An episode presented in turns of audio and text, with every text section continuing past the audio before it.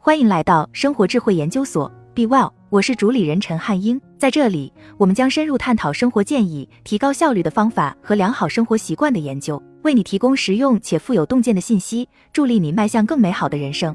ChatGPT 横空出世，表现出强大的能力，这也让教育工作者陷入了恐慌之中。它到底是教育的毒药还是良药？这篇作者在文中表示，校园不应该禁用 ChatGPT，而应该有效地将它用作教学辅助工具。作者还从三个方面进一步论证了其观点，但结果发现，绝大多数听众只关心一个人工智能工具 ChatGPT。这款由美国人工智能研究公司 OpenAI 开发的爆炸性聊天机器人，能力非常强大。它可以写出非常有说服力的文章，解决科学和数学问题，还能编写计算机代码。ChatGPT 是去年十一月底推出的，因此还算是比较新的产品，但它却已经让许多教育工作者陷入了恐慌之中。学生们都在用它来写作业，把人工智能生成的文章和问题集当做是自己独立完成的作业。教师和学校管理人员一直在忙着发现使用该工具来作弊的学生，他们对 ChatGPT 可能会扰乱其教学计划表示出了担忧。虽然 ChatGPT 会时不时的提供错误或者有误导性的答案，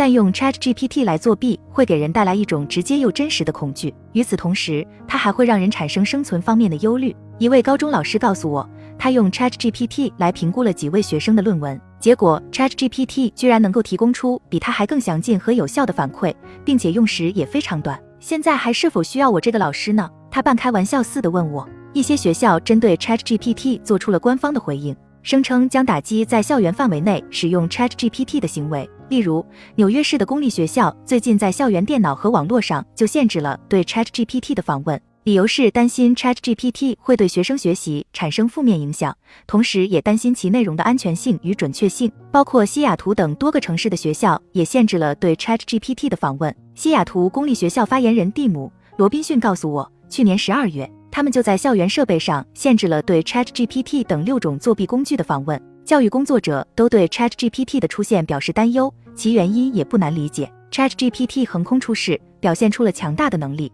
并且在许多任务和学术科目方面的表现都相当出色。人工智能生成的作业相关的道德问题，以及对 ChatGPT 给出的答案是否准确所表示出的担忧，都存在合理性。对于老师们所表现出的担忧，我也表示同情。然而，在过去几周与几十位教育工作者交谈后，我意识到，在校园范围内禁用 ChatGPT 可能是错误的做法。相反，我认为学校应该认真考虑把 ChatGPT 当做一种有效的教学辅助工具。它可以用来释放学生的创造力，提供个性化的教学辅导，还能让学生像成年人一样正确认识和使用人工智能系统。上有政策，下有对策，无法真正禁用 ChatGPT。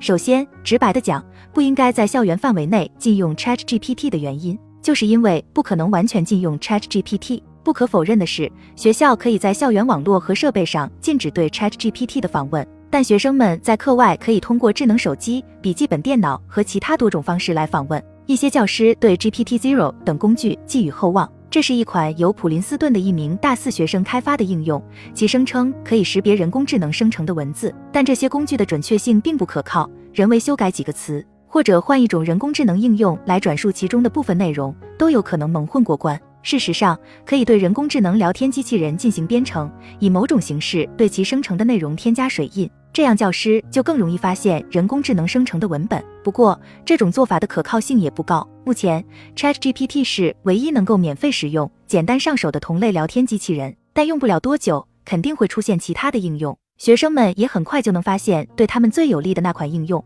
即便可以在技术上实现对 ChatGPT 的禁用，教师们是否又愿意在晚上和周末去了解最新的人工智能检测软件呢？与我交谈的几位教育工作者称，虽然学生使用 ChatGPT 来作弊的做法恼人至极，但对其进行监管可能会更加痛苦。我不想与学生们发展成为敌对关系。亚特兰大北部涵盖七至十二年级的玛丽斯特学校英语系主任吉娜·帕纳比说，在这个问题上，如果我们的初衷就是要建造一个更好的捕鼠器来发现孩子们的作弊行为，那我就完全不认同这个方法。孩子们也肯定会想出各种对策。因此，面对越来越多并且功能越来越强大的人工智能聊天机器人，与其开启一场无休止的猫鼠游戏，不如切切实实的提出这样一个建议：在本学年剩下的时间里，学校将像对待计算器一样对待 ChatGPT。学生们在完成某些作业时，可以使用 ChatGPT，而某些作业就不得使用。此外，除了像考试一样在受监督，并且将各种设备临时上交的情况外，其余情况一律假设他们可能会使用 ChatGPT。随后，教师们就可以在暑假期间调整其教学计划，以更有效地避免作弊者的出现。例如，他们可以取消家庭测试，改为课堂测试或者小组讨论。有用的辅助教学工具 ChatGPT 可以成为教师最好的朋友。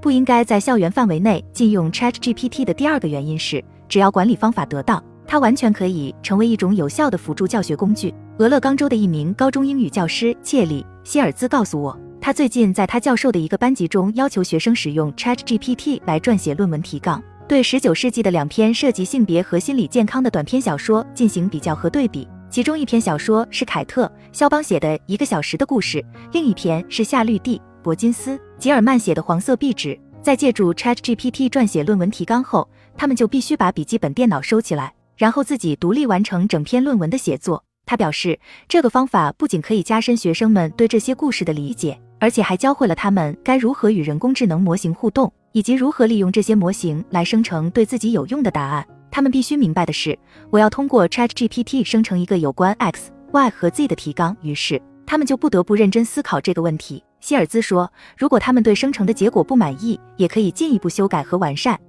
撰写提纲只是 ChatGPT 可以在课堂上发挥作用的众多方式之一。它也可以为每个学生编写个性化的学习计划，还可以策划许多创意课堂活动。此外，也可以把它当做课后辅导员，或者让它成为学生的辩论对手。总之，可以把 ChatGPT 当做课堂练习的起点，或者是成为英语语言学习者提高基本写作能力的工具。值得一提的是，教学博客 Ditch That Textbook 还罗列了一长串 ChatGPT 可用于课堂教学的用途。至于 ChatGPT 很多时候会提供错误答案这一潜在缺陷，事实上它也可以成为提高批判性思维的练习素材。几位教师都告诉我，他们曾指导学生尝试去跟 ChatGPT 辩驳，或者用老师评价学生的方式来评估其生成的答案。ChatGPT 还可以帮助教师节省备课时间。摩西布朗学校是美国罗德岛州普罗维登斯一所涵盖学前班到十二年级的贵格会学校。该校八年级历史教师乔恩·戈尔德表示。他曾尝试过使用 ChatGPT 来出题，例如，他给 ChatGPT 提供了一篇关于乌克兰的文章，并要求他结合这篇文章生成十道选择题，以用于测试学生对文章的理解。他还提到，这十道题中有六个题目都是有效的。戈尔德还提到，只要教师能够将 ChatGPT 与实质性的课堂讨论结合起来，就不会对学生的学习造成威胁。任何能够让学生在上课前完善其思维并验证其想法的工具，都只会让我们的讨论更加丰富。他说，有效的帮手 ChatGPT 能让学生更全面地认识这个陌生的新世界。在这里，让我先摘下科技专栏作家这一顶帽子。事实上，写这篇文章也让我有点难过。我热爱学校，想到如今的学生不是通过写有关海明威的《太阳照常升起》的文章来磨练自己的写作技能，也不是吃力的计算三角函数表达式。而是简单的要求人工智能聊天机器人为他们做这些事情的时候，我在某种程度上都感到非常痛苦。与此同时，我也不认为教育工作者潜意识下反对 ChatGPT 是一种不理性的做法。但这种能力的人工智能的确对很多方面都起到了颠覆式的影响。这不仅对传统课堂和长期以来的教学实践产生了影响，而且还会对一些基本原则造成影响。例如，学生上交的作业应该反映其独立思考能力。然而，这些障碍都是可以清除的。像 ChatGPT 这样的工具绝不可能消失，它们只会不断改进。只要不出现重大的监管干预，这种特殊形式的机器智能必然会成为我们社会生活中不可分割的一部分。大型语言模型的能力在未来只会有增无减。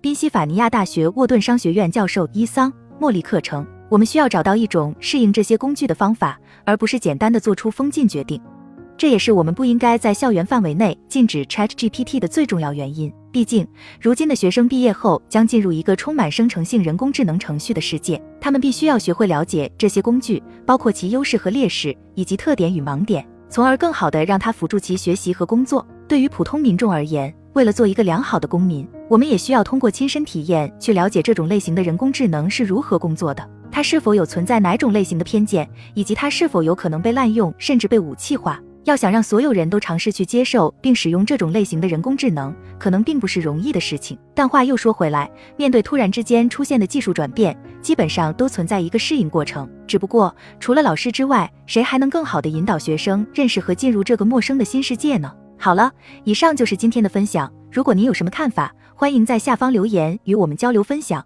期待我们下次相遇。